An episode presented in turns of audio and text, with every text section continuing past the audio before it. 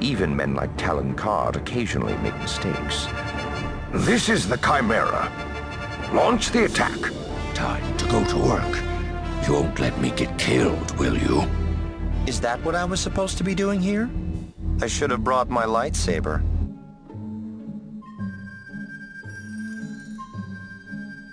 Hello, everyone, and welcome to this episode of Star Wars Bookworms. This is episode number four, our April show. Um, to start off, uh, Teresa Delgado is the co-host normally here, but she is not able to make it this week. Uh, so it's just me, Aaron Goins, your other host. And before you tune out, we do have a guest this week that's going to be kind of filling in for Teresa. Uh, some of you may have heard of him. His, uh, he is a writer over at TFN, and he is also a host of the Forcecast. And his name is Eric Geller. Welcome, Eric. Hey, Aaron, great to be here. Thanks for coming on. Um, before Absolutely. we before we get into uh, the stuff that we're going to talk about and the book and comic that we're going to review, I just wanted to do a quick just a recap of kind of what the show is, just if just in case this is the first time you found us.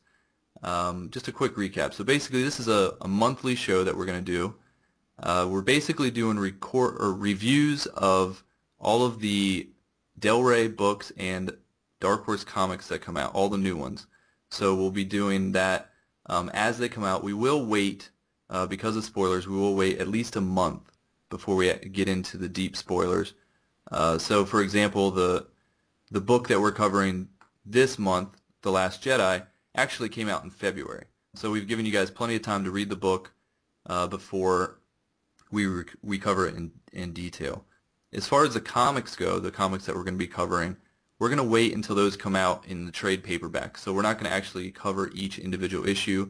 We're going to wait until they collect them into the, the individual story arcs, and then we'll cover them uh, that way. So that's just kind of a quick overview of, of what we're going to do on the show. Uh, the shows will probably go about an hour, and like like I said before, Teresa's not here today, but normally the show is hosted by me, Aaron Goins, and uh, Teresa Delgado. Um, so that's just a quick overview. But um, back to you, Eric. How you doing? It's been a little while since I talked to you. Yeah, it's been a little while. I'm doing good. We just um, actually just had to uh, postpone a Forcecast recording last night, so I know that next week we will have a chock full show, and it's it's fun to uh, put together a lineup and sort of see the week come together. So that's where I am, of looking at looking ahead to our next show, and, and of course always monitoring the latest uh, Star Wars developments at theforce.net as well.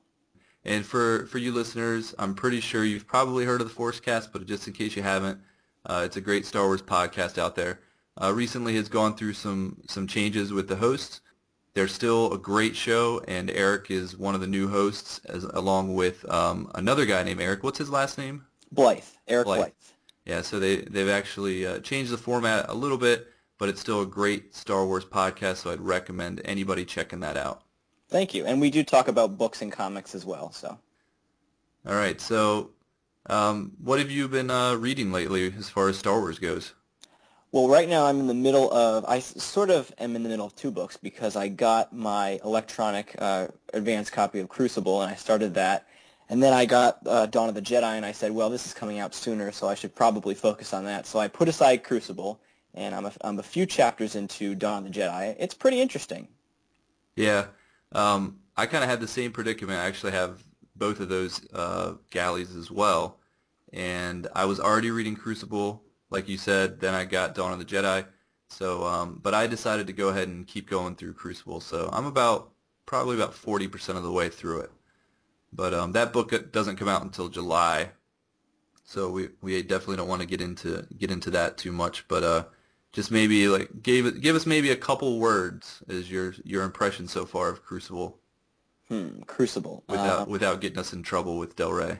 okay. Uh, let's see. A couple words. I will say very intriguing. Very there's, intriguing. There's some stuff in there that makes me want to race to the end of the book. It took a lot of willpower to put it aside for uh, for Dawn of the Jedi. Yeah, how far into it did you say you were? Uh, I'm about halfway through Crucible. Okay, so you're probably a little bit further than me. Yeah, so far it's uh it's been interesting. I I like it, uh, and it's definitely a little bit different than what I expected. But yeah, I'm I'm looking forward to kind of getting all the way through it just to to get the full picture. But so far, I'm liking what I'm reading. All right, so um, today our discussion topic is going to be the new The Star Wars comic that was announced. This was actually announced on April 1st. Well, I think it was announced a couple days before that, um, but they made their official like wet, online announcement on April 1st, which kind of threw some people off because I definitely think some people thought it was fake. But if you haven't heard about it, it's basically a comic that is going is going to be coming from Dark Horse. It's going to be eight issues, and it is going to be based on the, I guess the first draft of the of the Star Wars movie that George Lucas, as he was writing it, uh, this is based on some of the early draft work that he had done. So the story has definitely had definitely evolved before it made it to screen. Um, and from what I hear, you can actually go online and find, you know, the storyline um, because those have been posted over the years. So have you ever actually gone online and Eric and checked out the Star Wars? Uh, I have not. I I do want to check it out now that I've seen some of the preview imagery for this comic. Um, because I'm I'm not a huge comic guy, but I I the way that they're presenting this makes me want to sort of figure get inside George Lucas's head, and it kind of looks like that's what they're doing here. Yeah, it's pretty. I think it's a pretty cool idea. I think some people kind of rolled their eyes when this announcement came out, but I, for me, I, I kind of like the idea of it. It's something completely different, and obviously we know it's not canon um, and it's just something that a fun side story, kind of like maybe a almost a what if kind of story. Um, you know, what if he hadn't made those changes, and these this is the way the story would have turned out. So um, I'm pretty excited. Um, actually, let's see here. I have a quote here from J.W. Rinzler. Uh, he's actually going to be the writer for the Dark Horse comics uh, for the Star Wars. He says, I'm having a blast adapting George Lucas's prototypical ideas into sequ sequential storytelling. It's a dream task to help bring to life Anakin Starkiller, General Luke Skywalker, the first Sith Knights, a space fortress that's attacked twice, Imperial troopers on dune birds, the very first Princess Leia from planet Aqu Aquila, I think, and there's much more in the Star Wars. So that's a quote from J.W. Rinzler. And just from that quote, it's pretty interesting sounding. Stormtroopers that are riding dune birds, you know, Sith knights, not Jedi knights, and you know, so it's pretty interesting. I, I've never actually read the story online either, so I'm not, and I, I think I'm gonna wait until the comics actually come out because I, I want to follow the story and not be spoiled. But um, I think it's pretty cool. Um, I know you're not really much of a comic book reader, Eric, but um, do you think you'll check this one out? I think I'll check this one out, if only so that I can figure out what George Lucas was thinking when he decided to make Han Solo an eight-foot-tall green lizard.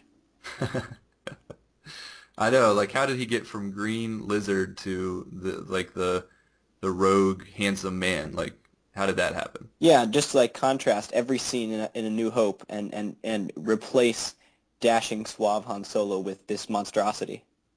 Yeah, I wonder if it's kind of like he came up with the idea for Han Solo to be this giant lizard character, and then it almost broke off into two characters, where you have Han Solo that we know now plus Chewbacca. So maybe that's kind of what happened. That's Certainly just, possible. Just my wild speculation. Sounds interesting. I'll check it out. Sounds like you're going to check it out, and we'll see how it is. All right, so let's go ahead and get into the reviews here. This month we're going to be reviewing the novel The Last Jedi this novel came out on February 26th, 2013. So you've had at least uh, almost two months now since it came out. So hopefully you guys have read it before you're hearing this because we are going to be getting into some spoilers. So um, if you if you don't want to hear any spoilers, maybe fast forward until until the next review um, or wait and listen to the episode later. Um, but we will be getting into spoilers. So this book was was written by Michael Reaves and Kaathryn Maya Bohnhoff, I think is the right way to say her name. Let me just quickly read the publisher's summary. Ever since Emperor Palpatine's Order 66, which called for the execution of all Jedi, Jax Pavan is the last knight around to fight the dark side of the Force. Together with his droid I-5, Jax has eluded Vader time and again, all the while wreaking havoc against the Empire through the underground resistance on Coruscant. But now the rebels' leader on the city planet has been captured and it's up to the last Jedi to ride again, possibly for one final adventure. So that's that's kind of the story uh, in this book, The Last Jedi. the timeline for this is 18 and 17 years before the Battle of Yavin. Let's see. When was Luke Skywalker born? Do you know? Uh, well, it was right. Well, it was in episode three, which is 19 years, so 19. around 19 years. Okay, so it's not that long after episode three, so so we're talking a pretty young Darth Vader here. You know, still freshly, you know, Darth Vader, uh, with a little maybe a couple years to to get used to that suit, just to kind of put you guys into the, you know, the time frame here.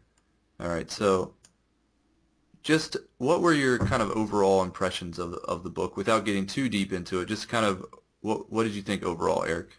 Well, my my overall thoughts would be that Jax Pavan and I5 and, and Den Dhur, the main characters here, are some of the most uh, enjoyable characters in this era. Um, this is this is an era with a lot of darkness, but I think one of the things that The Last Jedi does really well is it allows you to see them sort of coping with these with these grim circumstances that they're in, particularly Jax trying to figure out, you know, what happened to the Anakin that I knew and you know this this terrible secret that he knows. The book did a good job of not making it just out and out depressing. I mean, they it, it was it was written in, in such a way where you could really empathize with Jax that that he had to bear the burden of not only probably being the last one, but also knowing what had happened to the person that had basically slaughtered them all and having been friends with this guy. It it was not like a dense psychological treatise on on depression or on you know lost relationships and friendships. It was actually a fairly um, a fun, fast-moving story, but it had this sort of purge uh, Order 66 heaviness to it. Yeah. I'd, I'm going to say right off the bat, I kind of was a little hot and cold on this book. As I was reading through it, there were moments, I think more toward the beginning, where I was kind of like, okay, uh, this is not really interesting me and then it would get into other parts of the book, like more toward the half halfway point when they're going to Mandalore, they're going to Dathomir, these different planets, where I got really excited about what was going on. And then toward the end, I kind of got bored again. So really, like there was parts of it I really liked, and other parts I didn't. And I have to admit, and, and part of the problem probably is that I didn't read all three of the Coruscant Night books. I'm guessing that you did. Yeah. Okay um, because I feel like this book really, it almost felt like it should have been part of that series, like the fourth book of that series, rather than being sold as a standalone. Yeah, the, when I interviewed the authors for um, for the Force Net, one of the things that that Maya Kaathryn Bohnhoff mentioned is that they were originally going to make this the fourth book, and early um, promotional materials listed it as as the fourth book, and then they were sort of told let's push this out a little bit and, and set it off from the other three and make it more accessible by pitching it as a standalone. But you're right, it did very much just feel like a simple continuation of the, the struggles that these characters have already been going through for the, for the previous three books. Yeah, because I read the first book of Coruscant Nights, and that was like, I don't even remember when that came out, um, but it, it had to be years ago, right? That was probably 2006, maybe? Okay, so yeah, we're talking. Yeah, that's a long. It's been a while since I've read it, basically. Um, but I, I remember reading the first one and enjoying it, and then thinking, okay, I'm to read, you know, the next one and as they come out. But then, I, whatever for whatever reason, I never read the next one or the third one. So the only thing I have to to know about these characters is all coming from the very first book, and I feel like I missed a lot in the in the middle that would have probably helped my enjoyment of this this final book. Um, now I know some of these characters like I-5 and Den Dhur, they actually show up in other novels. Um, and I did read the um, the MedStar books, and um, I believe I-5 was in Darth Maul Shadowhunter. Yeah, what did you think of I-5? Now, see, that's the thing, and, and like the different reviews that I've been reading about this book, like it seems like he's he's kind of like a favorite character, and you know he's been in a lot of novels, not just these four, but like I said, you know some other ones too. But for me, he's never been that great of a character. Like I kind of find him annoying. Like really? so you you probably don't like C-3PO either. Yeah, see, yeah, that's true. Like I remember when I first um, when I started reading the EU for the first time, the post Return of the Jedi stuff. I was always hoping every time I read a new book that they would kill C-3PO. That's well, I, I kind of feel like I-5 is C-3PO's body with R2D2's personality. Yeah, that's a It's good. like he's saying all the things that R2 wished he could say to C-3PO. That's a good point.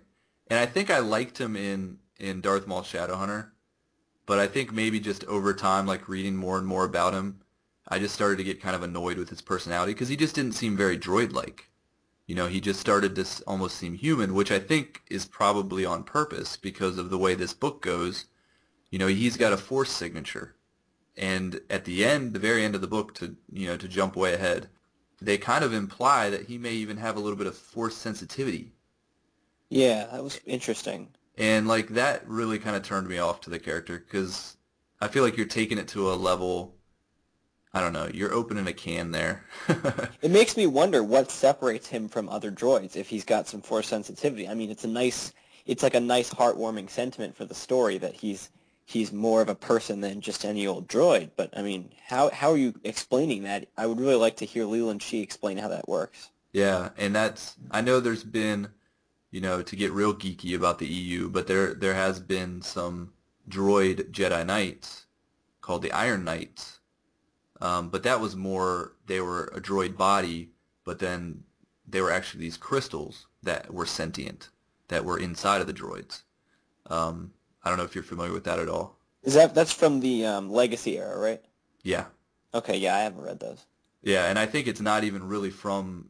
I, they may have gotten a mention in, in like a New Jedi Order book, but I think it's more from um, like magazine articles and you know Wizards of the Coast gaming stuff. Like not, it's not even actually from a novel. So that's how that's how deep I'm getting into the EU here with this.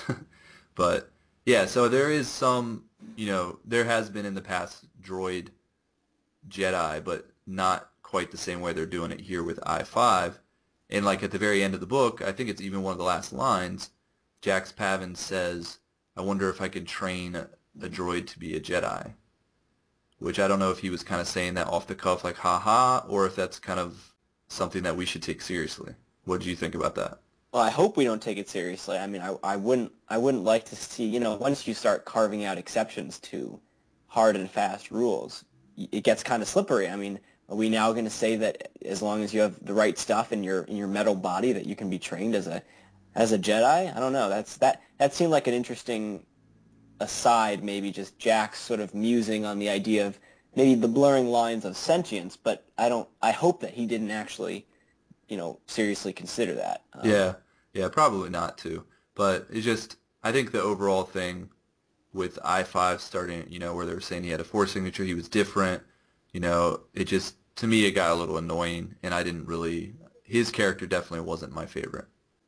What about Jax? Um, how, what do you think about him as a character?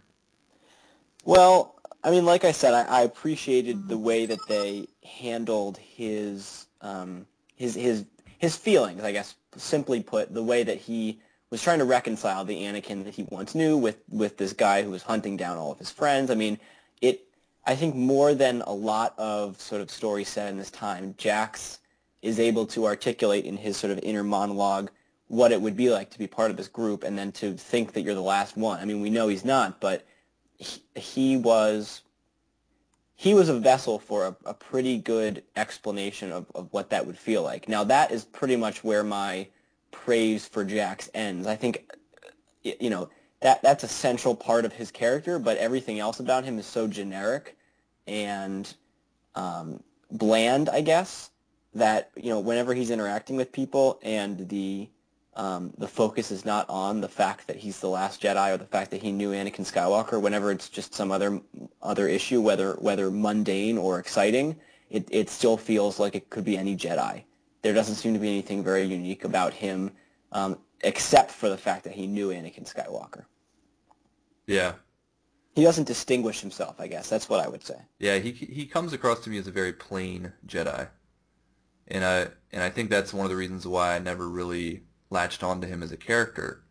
Um, he I found him somewhat interesting, but then at other times I was like, this guy could be anybody. Like he could be. They, this story could have been about any number of Jedi. Um, there was nothing unique or special, I thought, really about him. He's like the Dash Rendar of Jedi. Yeah. Yeah, and and the thing that one of the things too that kind of I didn't really get was like how Darth Vader is so intent on this guy, like Jax Pavan. He's so important, and uh, in my mind, it's like, really, like I've never even heard of Jax Pavan. Like, you know, he's. I almost would have rather if they are going to write a story about a Jedi that doesn't matter, than use villains that don't really matter. You know, kind of make it a complete side story, kind of like they did with Scourge, where it's this Jedi we don't really care that much about villains we don't really care that much about. They all live in the same little world that could be pretty much anywhere. And, you know, you kind of just you just read the story as its own little pocket universe. But as they try to tie this story in, you know, to the larger story, and in my mind I'm thinking, man, Darth Vader at this time probably had better things to do than deal with this guy. Like the last the last Jedi, which even that title kind of like as an EU fan, and you probably you know you know as well, he's not the last Jedi. Right. You know, there's there's so many EU stories already out there, comics, books, whatever, where there's plenty of Jedi that survived Order 66. Luke even finds Jedi after, you know, years and years and years where he reestablishes the Jedi Order, like someone like Streen, right? Is that was Streen a Jedi before? I think so. But yeah, so basically what I'm saying is there's lots of Jedi. He's not the last Jedi. But they really focus on the fact that he is the last Jedi and that he's so important. And to me, it just kind of didn't make sense. But that's just me. But I think these were just the things, these were the reasons why I couldn't really, you know, latch on onto this story. But I will tell you some of the things I did like. And we'll see how you felt about some of these things. Um, I love the stuff with the holocron. And when he went to Dathomir and he's trying to figure out how to get the knowledge from this holocron, like that's the part where I really started getting interested in the book. And actually, at that point in the book, I was really enjoying it. I was, you know, I was ready to give it four out of five stars, kind of thing. You know, it was really, you know, getting into kind of some of the Sith history, which I love, and it had almost like a Darth Bane novel kind of feel to it, as he's discovering, you know, how to open this. He's got to open it with blood, and he's kind of like, they almost tease you into thinking, oh, he's going to kill this this chick, just so he can open this holocron but then, he, of course, he finds a more clever way to do it. But I, that was the stuff that I really liked. What do you think, Eric?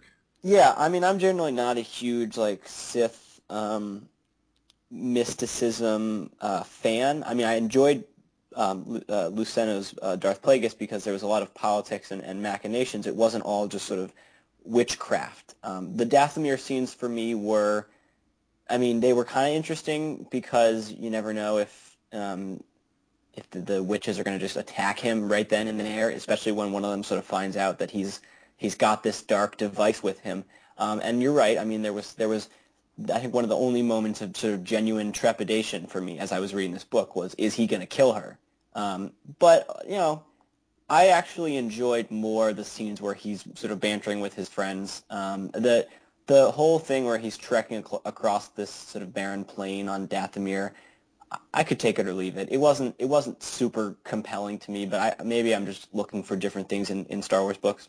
Yeah, so so we're kind of on opposite ends here. I think the stuff that you liked is probably, is different than the stuff I liked, which is good. You know, we're getting different opinions, which is always good. Um, did you did you feel like they were kind of jumping around a lot?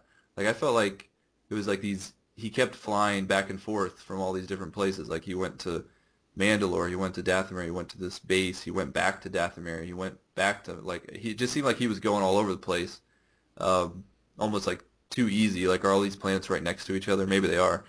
Did you did you kind of get that? I, I felt like I wish they would have kind of stopped in one place and just kind of told the story as opposed to jumping around so much.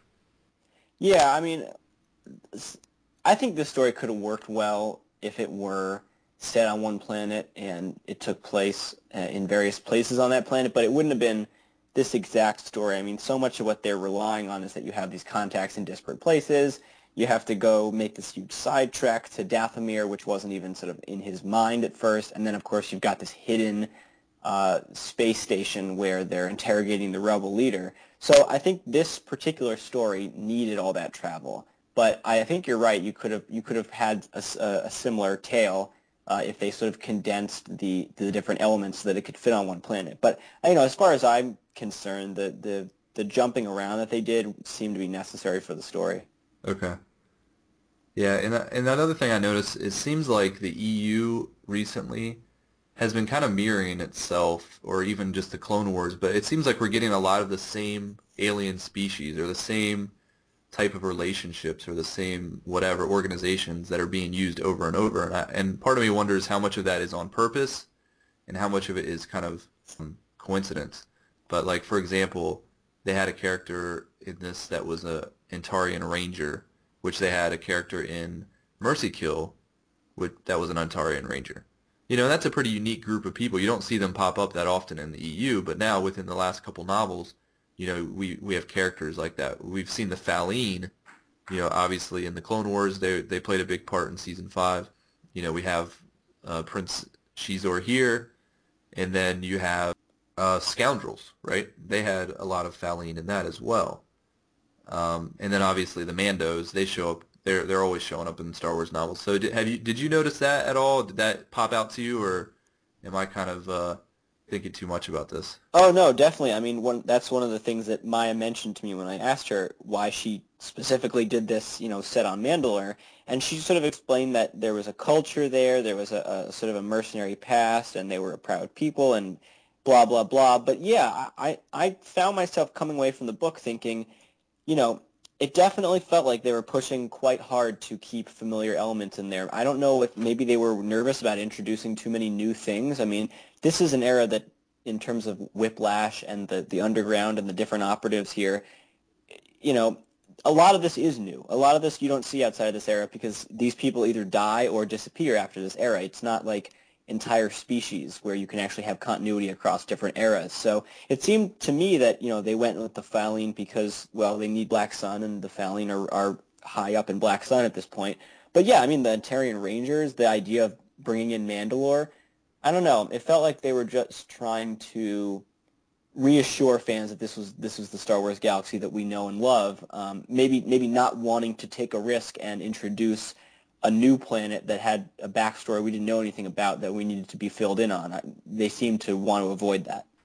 Yeah, and I actually really enjoyed it. That's one of the things I like in the EU is when they do reference other elements of the EU. Keep it all one, you know, one cohesive universe, and and I love it when they tie those threads.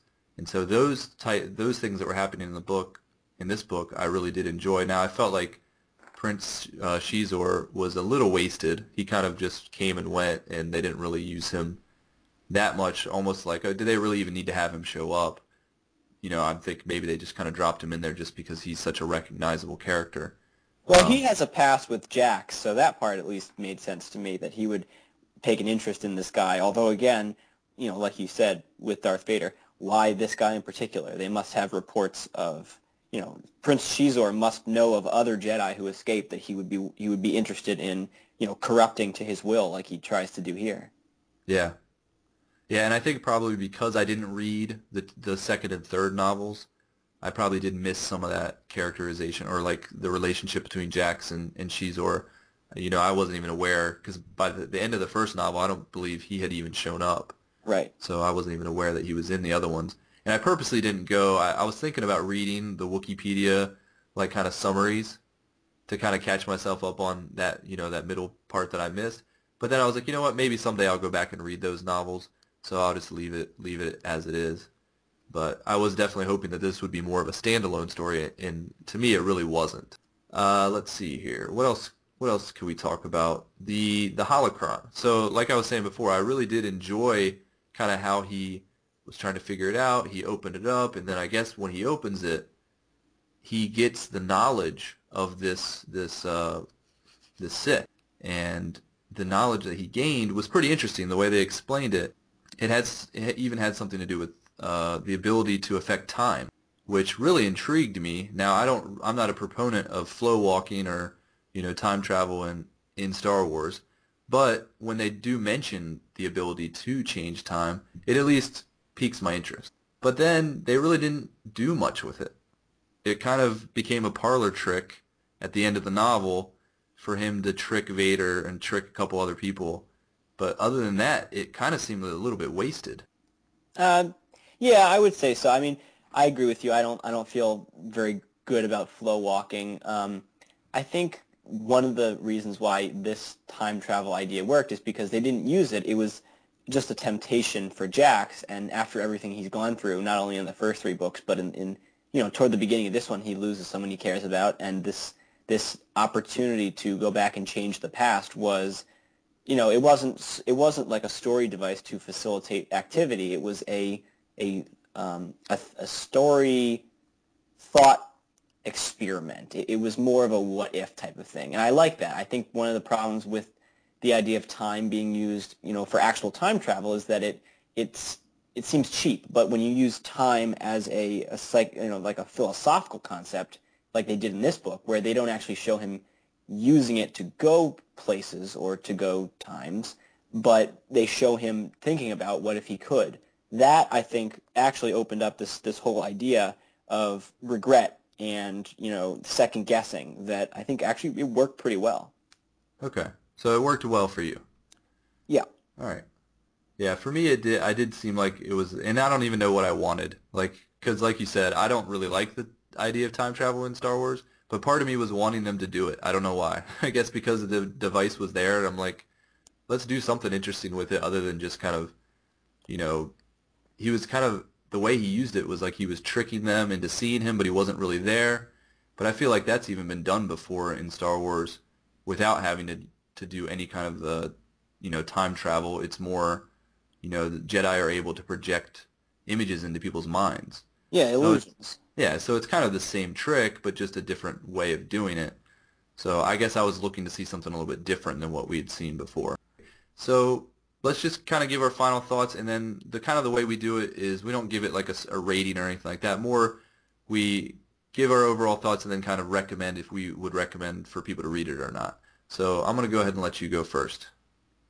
All right. Well, let's see. Final thoughts. Um, I think if you already like Jax Pavan and you've been reading the books already, the, the trilogy, this is a good continuation of that. If you enjoy the, the secondary characters, his, his, his allies, this is a good book for them.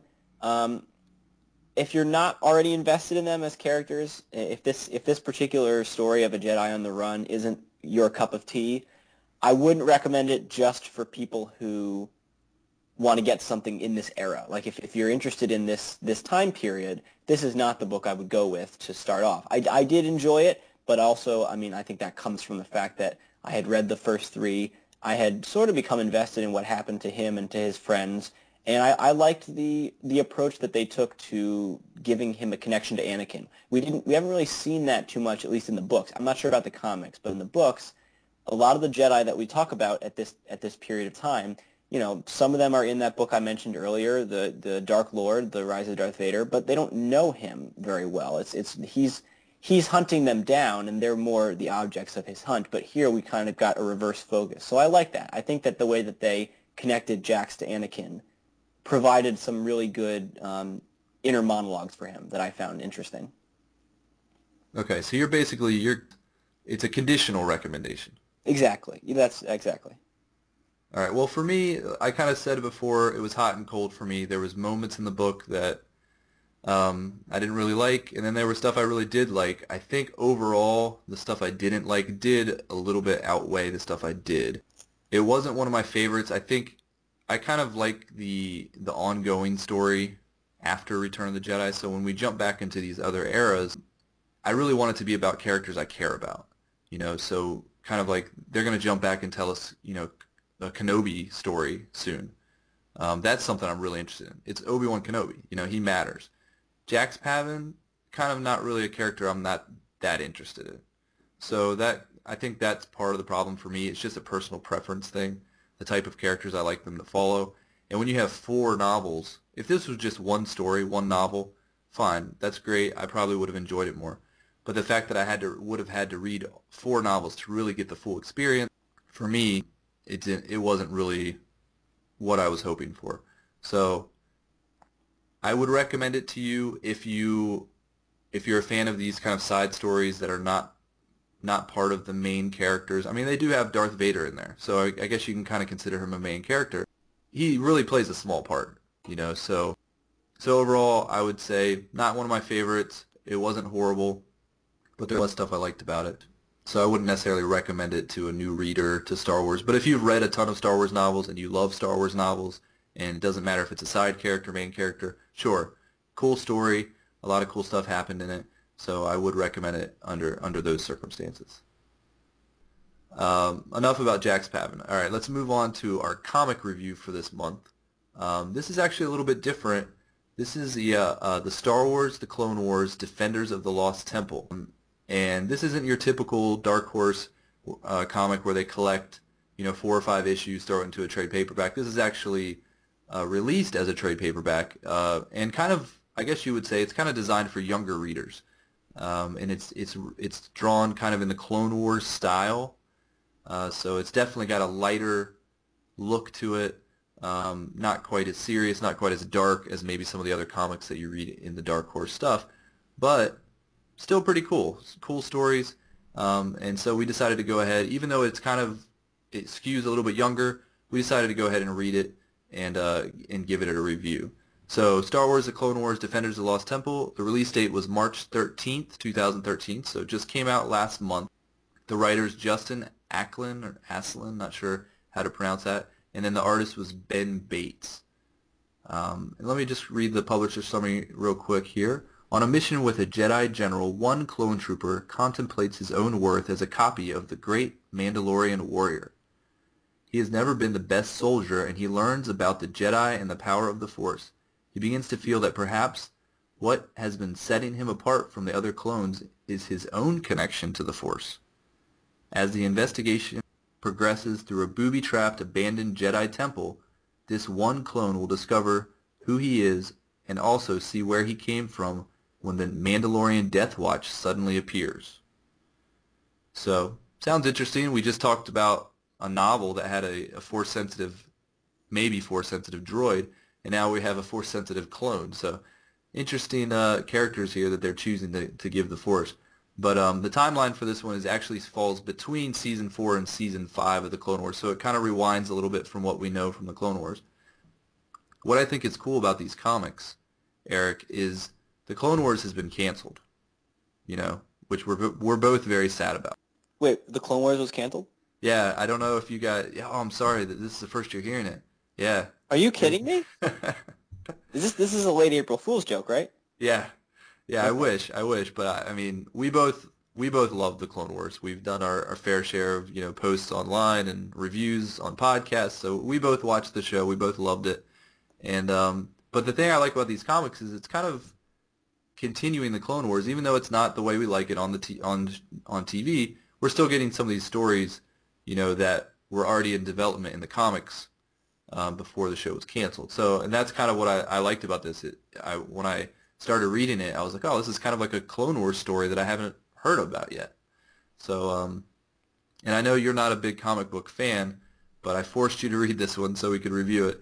Um, what were kind of your overall, just quick overall thoughts before we get too deep into it?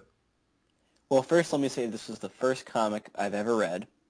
So uh, what? Really? Yes, absolutely serious. Wow. The first comic I've ever read, um, and as a consequence, I'm probably not going to give this the best review. I'm, I'm not sort of, I haven't had time really to sort of hone my, my reviewing skills when it comes to comics, so I'm not sure exactly what people are hoping to hear. But, you know, overall, I, I think you're right. This is definitely meant for a younger audience. On, on the same, you know, by the same token, I think it, it also has some themes that we're seeing in the Clone Wars in, you know, even more mature ways, whether it's the, the idea of the clone questioning his place or the Jedi questioning her place. I mean, this has some themes that you know maybe they're presented in a in a simple, I guess is the, is, is the best way to describe it, a simple way.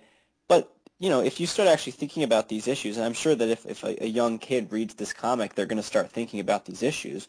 It, it, it takes you to some pretty interesting places when you think about the Jedi's place in the overall war, the clones' place in the overall war. Uh, I think this was sprinkled in with some pretty interesting, uh, thought-provoking scenes. Good. Well, I did not know this was your first comic. I kind of feel bad.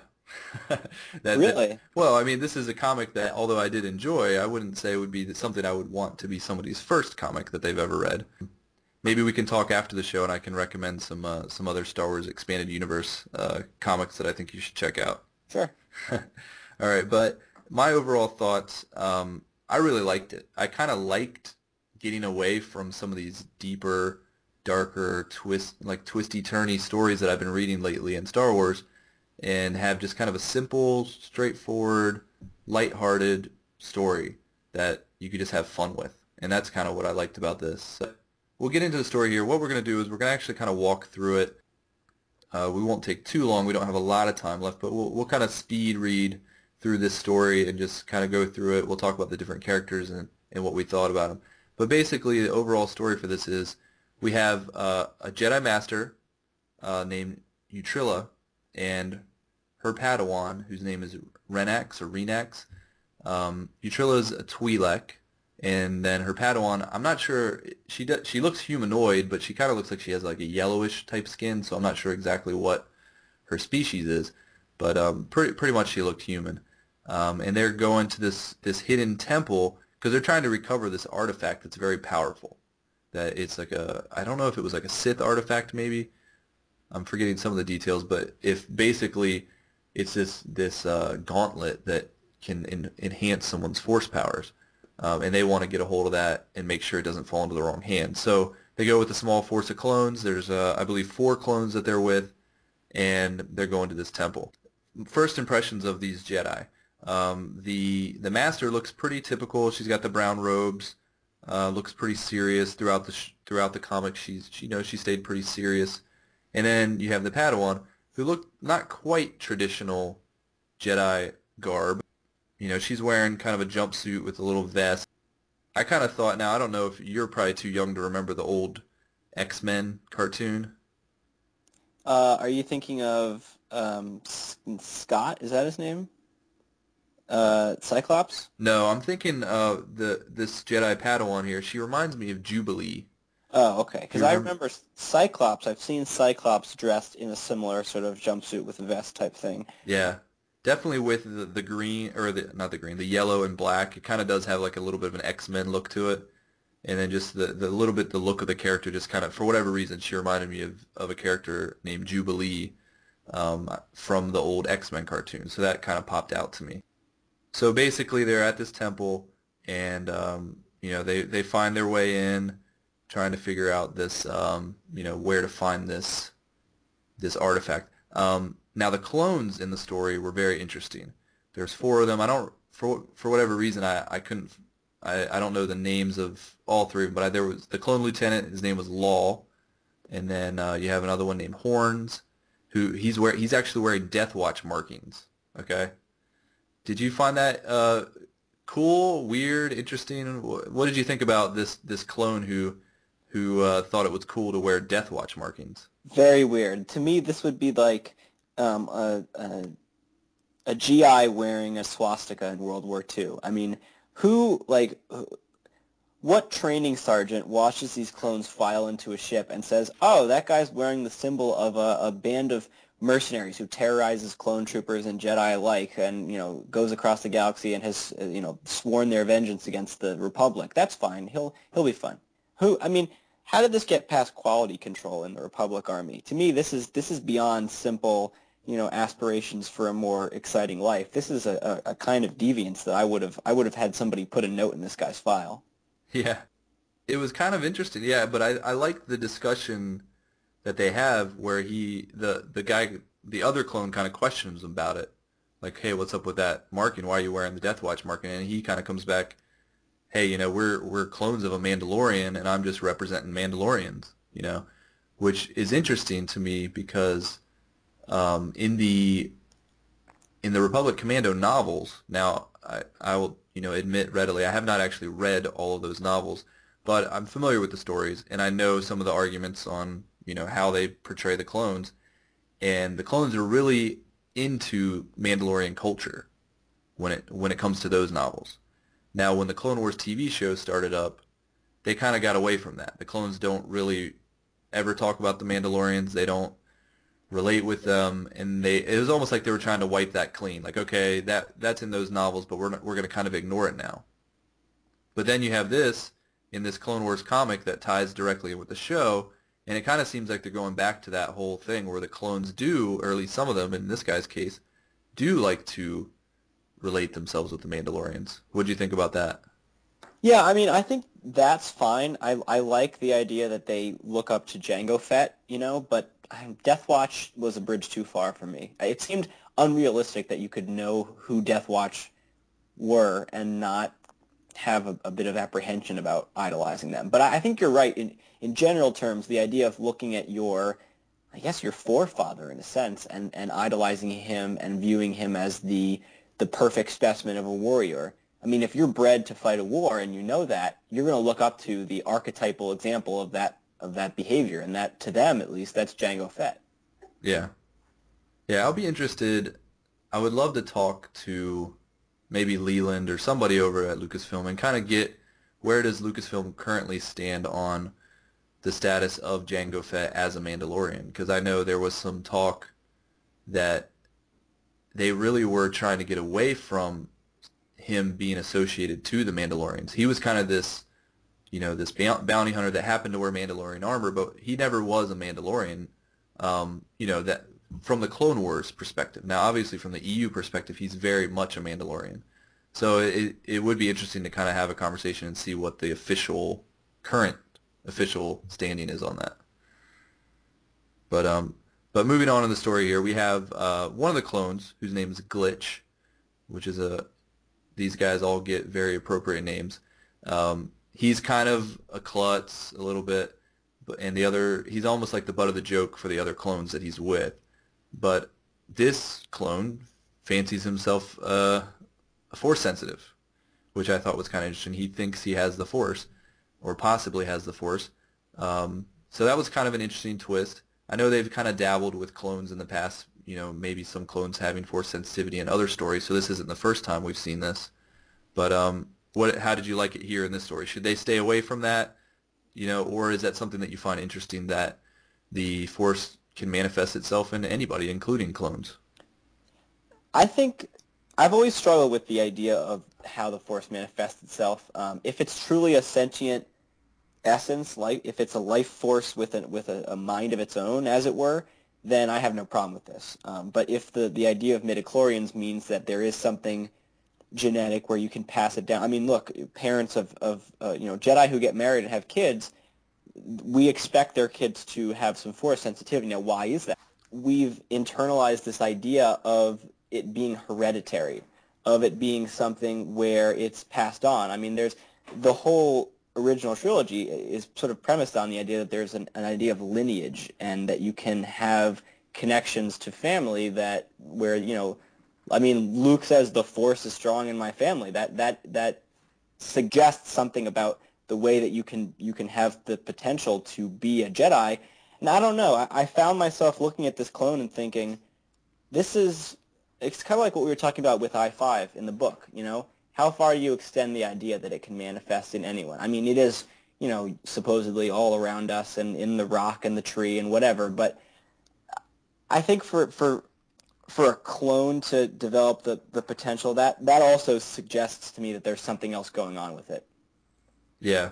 I think the EU has kind of made us think a certain way when it comes to force sensitivity, that it is hereditary. Um, and I don't know if that was ever George Lucas's intentions for it to be quite that way.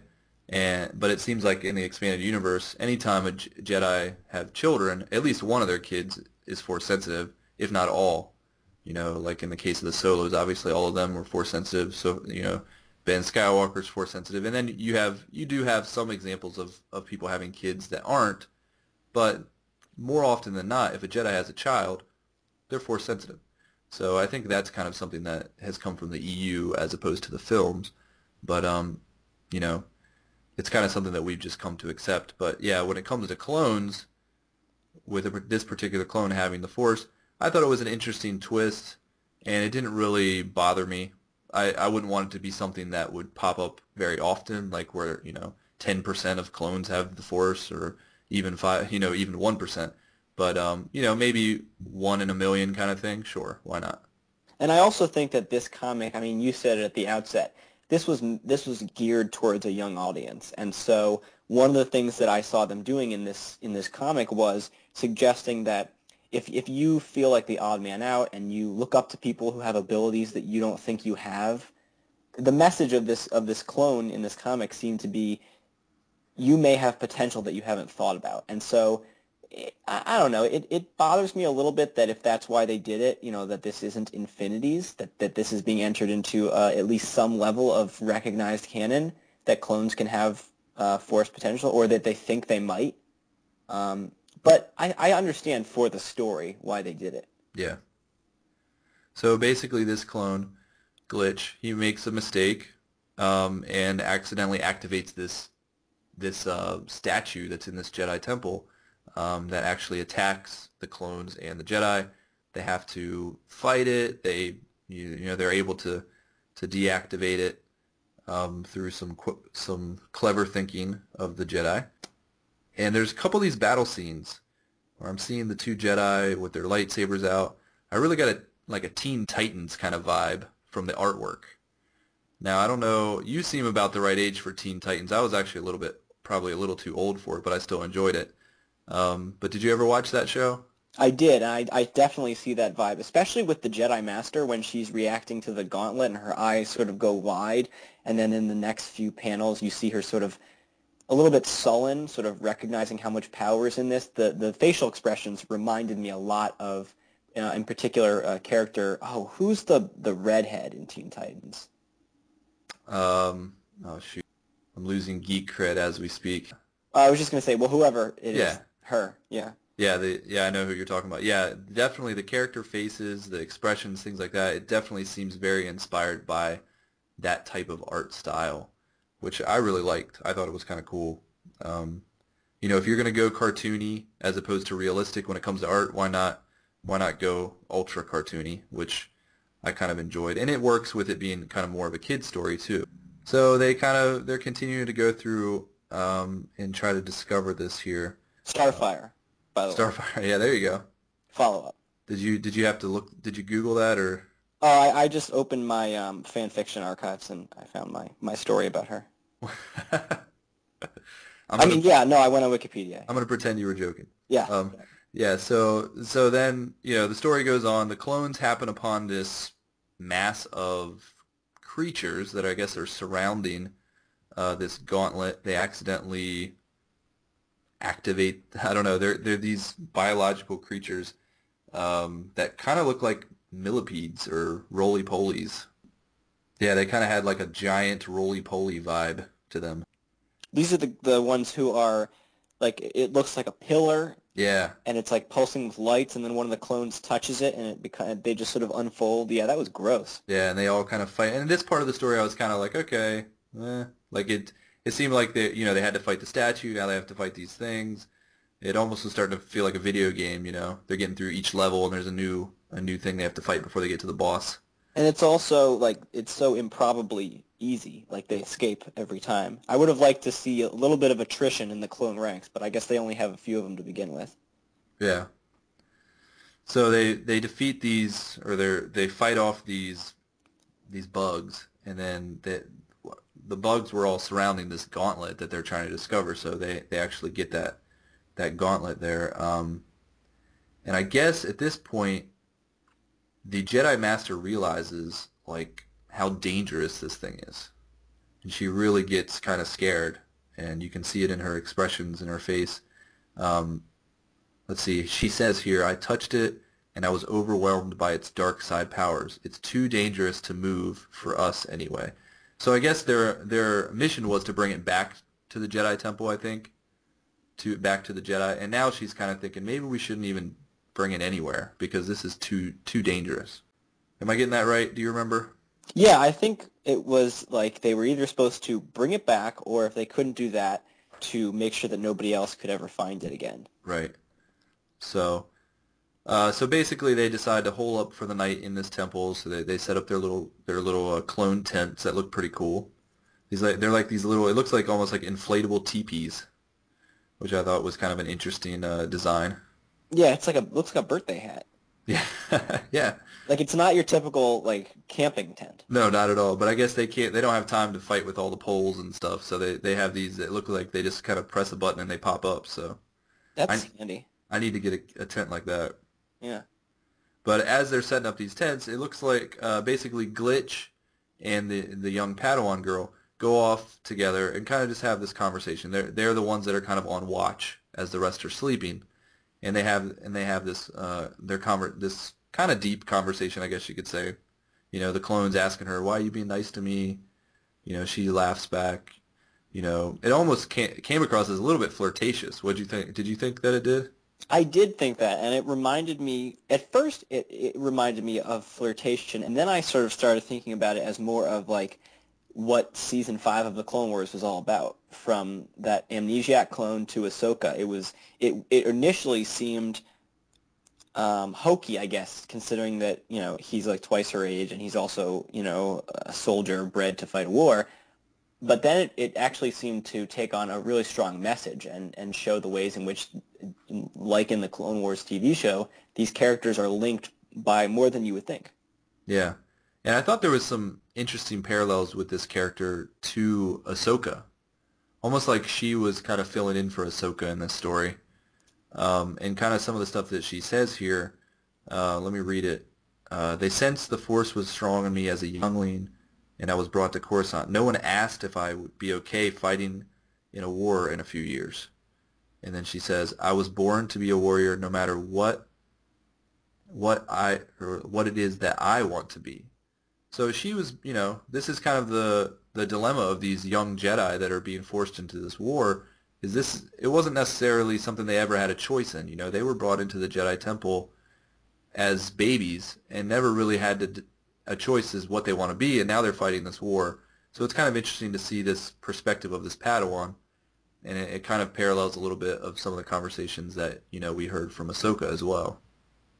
Yeah, I, and I think that one of the ways that the comics can expand on the show in a in a positive way, in a way that you know fans of the show will want to read these comics, is if they take the same themes but they maybe flesh them out a bit differently. And you know, I I'm racking my brain here, but I can't recall a time when Ahsoka or another Jedi had this kind of conversation with a clone who was sort of feeling left out. I mean, we really what we see here is these two um, storylines linking together very explicitly, and it gives this it gives him heart. You know, it, it makes Glitch feel like somebody else understands where he's coming from.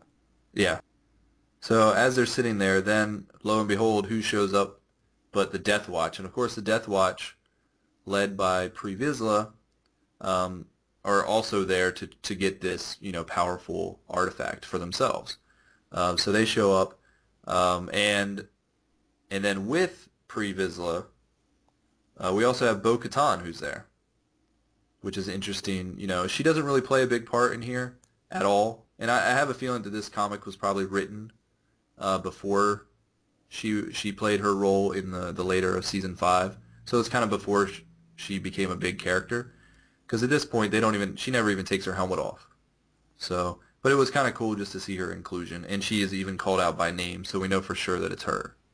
What did you think about the Mandalorian showing up? Was it kind of uh, too convenient? They needed a, a recognizable bad guy, so they brought Pre Vizsla. Like, what did you think about it, Eric? Well, I, I don't know. I mean, I think it was important to show this particular clone who has the Death Watch sigil on his on his forehead to show him that these guys aren't some people to be idolized. Um, he has a good scene where he he he he's Pre Vizsla gives him the gun and says, "All right, if you want to join us, go ahead. You just have to kill the Jedi." And he says, "I can't do it." And you know, both him and Glitch sort of get their learning moments here in this in this comic, but anytime Pre Vizsla is introduced, I roll my eyes. I sort of I pre-roll my eyes because, you know, I as soon as I saw him swoop in, I knew that within you know three or four panels, he would say something about how he wanted like revenge on everybody. And then sure enough, I, I flipped the page here, and he says pretty much the only line that he has, you know, in, in the Clone Wars TV show. Uh, you know, he says the same thing, but he says it in three or four different forms. And here he says it again. He wants his revenge on Dooku, the Jedi, and the whole galaxy. So not not a lot of nuance there from Pre Vizsla, but overall, I think if you're gonna if you need a threat and you also need that this this character who worships the Death Watch to be um, to have that notion sort of uh, removed from his from his view, to have him sort of realize that these guys are trouble. You know, why not bring in the Death Watch? I mean, I, maybe the Separatists would have been just as good of an opponent here. Um, but on the other hand, you know, you've got two Jedi and several several clones. You can't just send some battle droids at them. They need to be faced with a challenge. So, you know, why not? I mean, Pre Vizsla, like I said, I rolled my eyes, but overall, I think it was fine. Yeah, and I was glad to see that the clone, for all the big talk that he had earlier, you know, he kind of backed down from the Mandalorians, and you know, I was happy to see that he didn't join them. You know, I was afraid that maybe that's the direction they were going, but um, I was happy to see that he he stayed loyal. Yeah, and there was a little bit of Order 66 there. Um, yeah. It kind of made me wonder, like, at what point does this guy start thinking differently about the Jedi if he ever does? I mean, it was so it seemed very automatic that he he refused to shoot her. There was there didn't seem to be much doubt in his mind. Um, and so how we go from that to episode three is really interesting to think about. Yeah, and well, unfortunately, we may never we may never get connections that we would like from the Clone Wars into episode three because of the cancellation of the show. But who knows? They could, you know, maybe they'll continue some of those season six, season seven storylines in you know other forms like the comics. Um, they already have an established Clone Wars comic line out there. You know, why not have some of those scripts? You know, turn them into some cool comic book storylines, at least so we can figure out what Dave Filoni, George Lucas, what they did intend for the show to end like. Absolutely. But we don't want to get off on too much of a tangent on that. That's for another day. But uh, so basically, Glitch through the battle actually gets a hold of a lightsaber. That was the Padawan. The Padawan girl actually had two lightsabers. She lost one of her lightsabers in the battle, and he actually gets a hold of it and actually has a little bit of a lightsaber battle, if you can call it that, with Pre Vizsla, which was an interesting visual to see um, this clone with a lightsaber. And then, of course, he uses his accent from earlier in the comic where he accidentally activated that statue, and now he purposely does it. Um, so this, so the Mandalorian Death Watch will have to face off against this, you know, giant statue. Use that as kind of like a distraction, and then the other the other clones are able to jump in and help uh, defeat these these Death Watch. Kind of a cool battle. I found it interesting that they had this clone fighting with a lightsaber. What did you think about that? Well, once again, I mean, Han Solo wielding it for about two seconds, that's fine with me. Um, clones just holding lightsabers and using them. I mean, look, he didn't beat Pre Vizsla, but then, you know, it's not like Obi-Wan did when he faced Pre Vizsla. So, you know, not being able to beat him is not a sign of, of weakness with the lightsaber. I mean, overall, I think this guy did surprisingly well with the lightsaber. Um, it, it was it seemed far fetched to me. I don't know. maybe I have a different impression of wielding a lightsaber than other people do, but I think it it has been stated by by people in the know that it's an, it's supposed to be difficult to hold the thing. You're not supposed to be able to hold it like a sword. It's supposed to require the force to you know to be in tune with the force to stabilize the weapon in your hands because you know from a physics perspective, if it's just a beam of light, you're not going to get the heft that you would have with a real sword. And yet this clone seems perfectly adept at wielding it, um, doing about as much damage to Pre Vizsla as, as a lot of other Jedi have done. So, I don't know. Another thing that strained credibility for me. Yeah, and I think the EU has been pretty inconsistent when it comes to non-force, you know, people wielding lightsabers. Um, you know, even in the Clone Wars, we saw that um, that one bounty hunter that was working with Cad Bane, who was able to like she was able to change form. So we thought she was that Jedi librarian. That was um, uh, lightsaber lost, right? No, that wasn't lightsaber lost. That was um, might have been holocron heist or or one oh, in that right. in that when series. Have to break into the temple and steal the holocron. Yeah, yeah. holocron heist. Yeah, and so the one the one uh, bounty hunter. Cato Parasitti, I think. Yeah, there you go. Yeah, she, you know, she takes on the form of a Jedi, so she obviously she has a actually has a battle with Ahsoka, and she was very good with the lightsaber. Um, you know, so that kind of that kind of doesn't fall in line quite with what you were just going explaining as far as it being hard for a non-force user to handle. Um, we've had comics where Boba Fett actually fought with a lightsaber, which I always thought was cheesy. Yeah. And you know, obviously we have this clone here, so I like the idea that force non-force wielding people should have a hard time with it. I like that better, but unfortunately the EU doesn't always stick to those rules. But um, so back to the story here. Basically, they um, something we kind of skipped over earlier is the when they were trying to get into this temple, there was this barrier, this door that they had to get through, and it had a bunch of different holes in it. And the Jedi had to know which hole to put the lightsaber into to open the door. At this point, if they had done, if they, I guess, if they had chosen wrong, then it would basically cause this uh, the temple to kind of self-destruct. Well, at this point, Glitch purposely chooses wrongly, and the temple begins to fall down. They, uh, you know, this huge avalanche.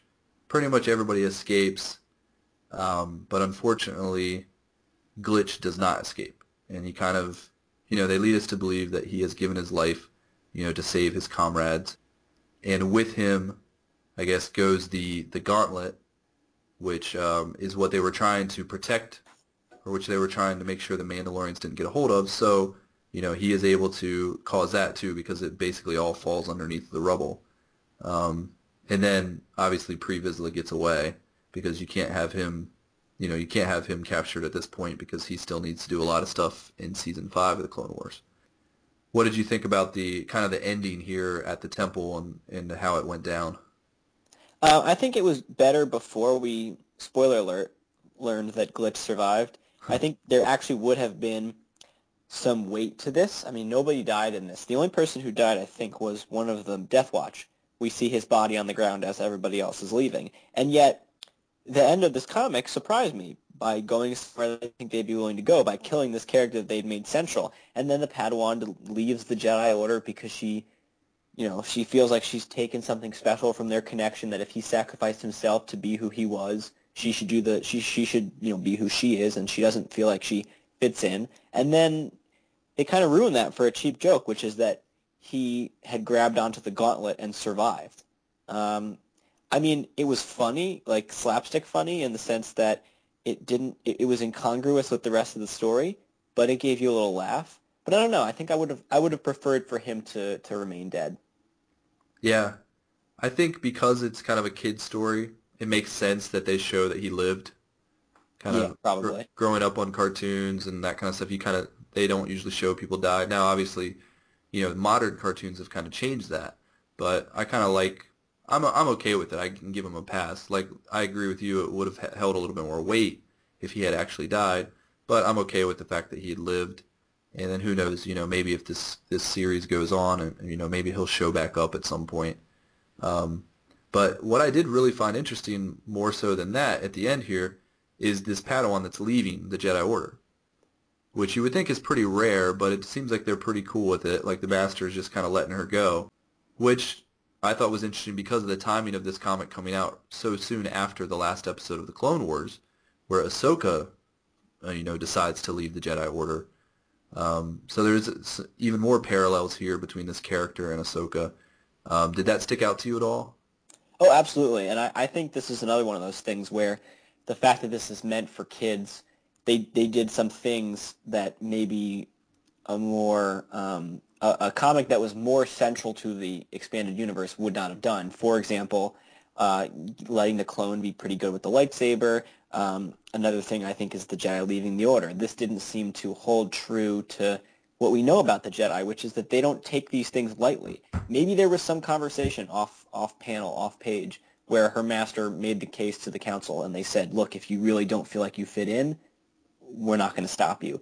But I think maybe it's just in light of Ahsoka and the trouble that she had, the the the Anakin fighting hard to keep her in the Order.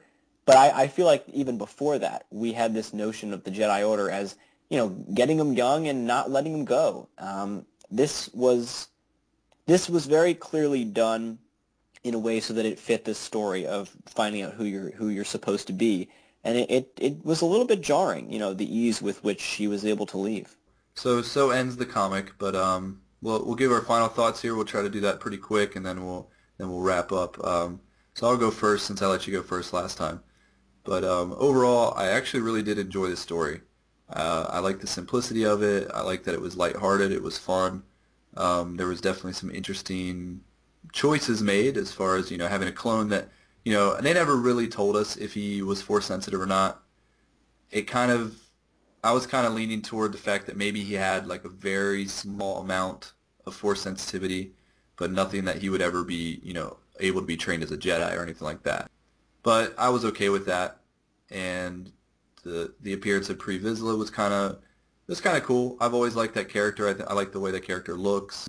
I, I like Mandalorians as characters in general. I think they have you know the cool equipment, the jetpacks, the helmets, everything looks cool. So I'm okay with him being there. And, you know, overall, I really, really did enjoy the story if you kind of think of it as a kid's story. Now, if this was meant to be a story for adults, then I probably would have been a little bit more critical. But overall, I thought this was fun. I, and I think these are kind of comics that have kind of fallen. They're not really in the main the the main uh, spotlight when it comes to the expanded universe. And I think these are kind of stories that maybe people should check out. Now that the Clone Wars is gone, this might be really all we have left as they finish out, you know, these last few.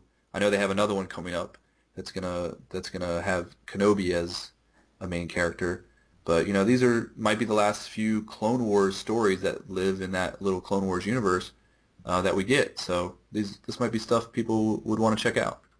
Well, I feel I kind of feel like the way you said it that, that puts it best. I mean, this was clearly geared toward a younger audience like you, I think I, I spared a little bit of criticism because I recognize that. Um, it, it was funny. I mean, it was clearly, it, it, it went farther towards making the clones um, comic relief almost. Um, there's, you know, one of the best jokes in here is, you know, because um, Glitch has been, has been, you know, trying to um, feel the Force, when they get attacked by the bugs, he's back to back with this other clone and he says i sense the dark side at work as they're being you know attacked by the bugs and the other clone says that doesn't count as a premonition. This is happening right now. And that that actually that genuinely was funny to me um, because it played on the idea that the jedi are able to sense things happening um, and and get premonitions when maybe there's something you know evil already afoot that they might have been able to just notice. Um, so yeah it played on the idea of, of the jedi being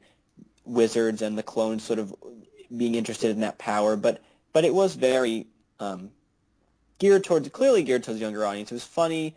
Uh, it was it, it read pretty quick. It was a nice story. I would say it managed to incorporate humor and some really interesting messages that resonated with the clones and with the Jedi, and it, it, it didn't feel burdened by those by those themes.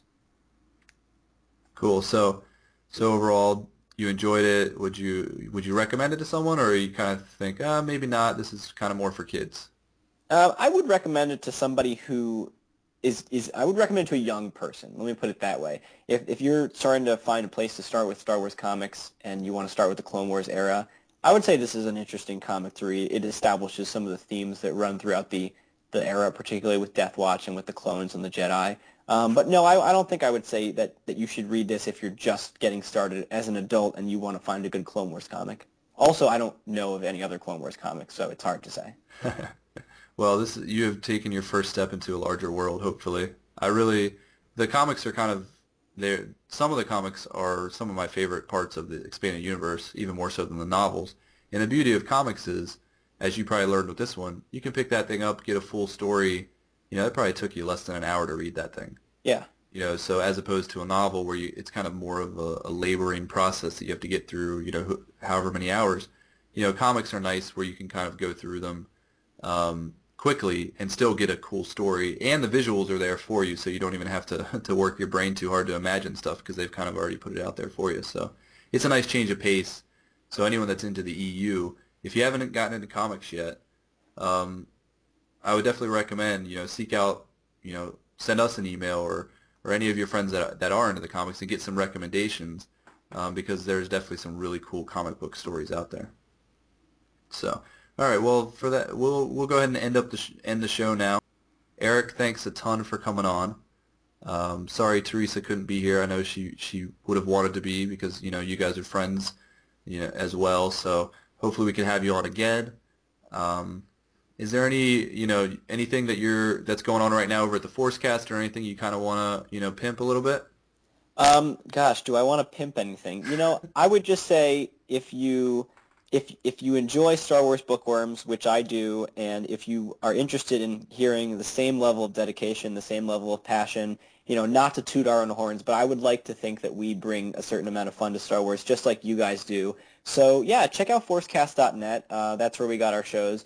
And if you just want to keep up with the daily sort of um, drip drop of Star Wars news, we've got that at theforce.net as well. All right. Well, thanks again for coming on. Um, so for you listeners, uh, thanks again for tuning in.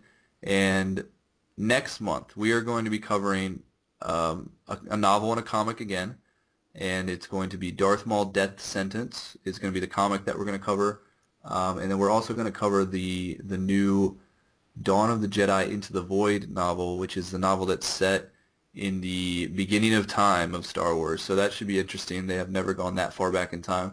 Um, so we'll be covering those two things. Uh, look for that coming out sometime in May. Um, check us out on Twitter, Twitter at SW Bookworms. You can always uh, check out our Facebook page. Just go on Facebook, search Star Wars Bookworms. We'll pop right up. Um, you know, go ahead and like that page. That'd be great. And um, follow us on Twitter, Send us an email, starwarsbookworms at gmail.com, if you have any questions, if you want recommendations on where to start in the comics or even the novels, um, or just any questions for us. Um, shoot us an email. We'd love that. And um, last but not least, check us out on iTunes. And if you do, um, leave us a review, rate us. That helps us uh, get more visible.